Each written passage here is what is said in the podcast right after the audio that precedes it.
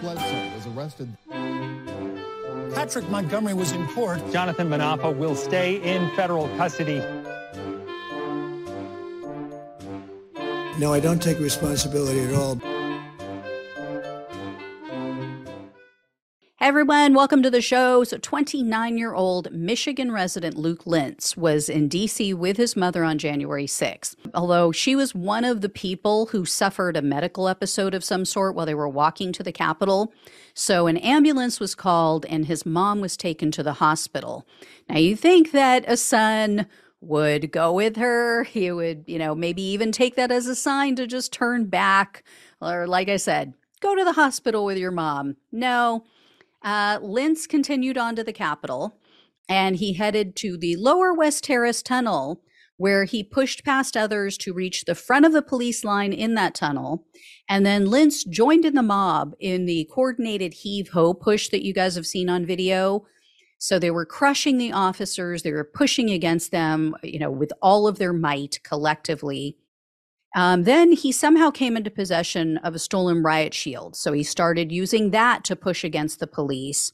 And when an officer tried to close the doors on the mob, Lints used the shield to block the door from closing. So you guys might recall there were outer doors to the tunnel that lead to the outside, and then there's inner doors, you know, maybe several feet in. They were trying to close that second set of doors. And so he blocked that. Well, after that, he used the shield to push again against various officers. Then, sometime later, Lints handed his shield to another member of the mob. He patted the guy on the back, and then he helped other people to pass another shield into the crowd. Then, when a third shield was passed in, Lints took that shield and he charged at the police with it. And before being forced out of the tunnel, Lints took part in a second heave ho effort against the police. So, following the Capitol attack and after his arrest, Lints gave a media interview in which he lied and said that he only grabbed the police shield to prevent the police from using it against, quote, patriots. um, and then Lints also said that he tried to prevent the police from closing the tunnel doors because, quote, I saw people stuck on the other side, and I did my best to protect them by keeping that door open so they could get out. These people are funny. Like, they should consider stand up comedy, really. Uh, anyway, Lints also responded on social media to Capitol Police Officer Harry Dunn. He told Dunn that the police in the tunnel were, quote, absolutely out of control in all caps, by the way, right? I mean, the police just were out of control for no reason, right? But everybody else, the crowd was just so calm and peaceful. Anyway, um, he added that the police were, quote, beating innocents over the head with batons. Um, yeah, no, no, no one in the tunnel that day was innocent other than the police. So Lints continued to post utter bullshit on Twitter up until one week before his sentencing.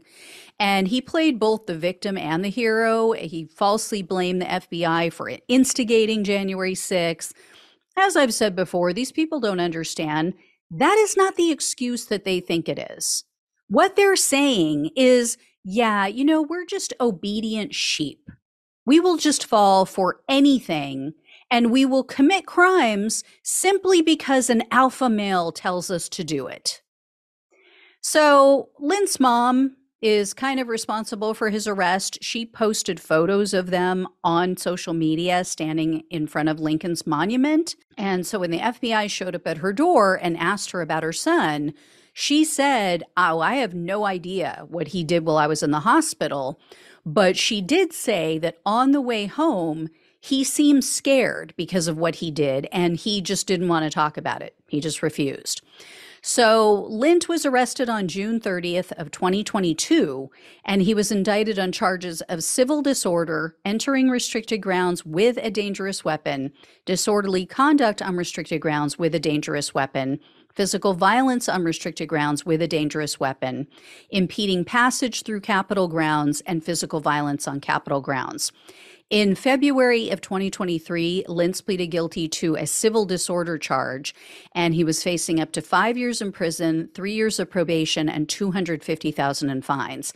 However, the government requested only 10 months in jail, three years of probation, and 2,000 in restitution unbelievable how low they went on this with the violence. Um, I couldn't locate any details about what was said at the sentencing hearing, but U.S. District Judge Trevor McFadden presided over Lints's case, so you guys know where this is going. Um, he ended up sentencing Lints to only four months in prison, four months of home detention, three years of probation, and 2,000 in restitution. So, not enough at all, not even close, not for repeatedly assaulting officers. But, you know, again, this is a Trump appointee who served on his transition team. You know, the guy who equates BLM protests to this crap, to people literally trying to overthrow the government and overturn the will of more than 80 million voters, including me, including my vote, right? And most of you who are watching. So, yeah, total and complete pathetic sentence, an utter joke. Anyway, guys, if I hear any more, I will let you know. Thank you so much for watching and listening. Please like, share, and subscribe. Please donate if you possibly can. It really helps to keep the show going. I greatly appreciate anything you can do to help with that, um, or even just to help with the show in general, sharing it, liking it, all that good stuff. So, love you all. Talk with you soon.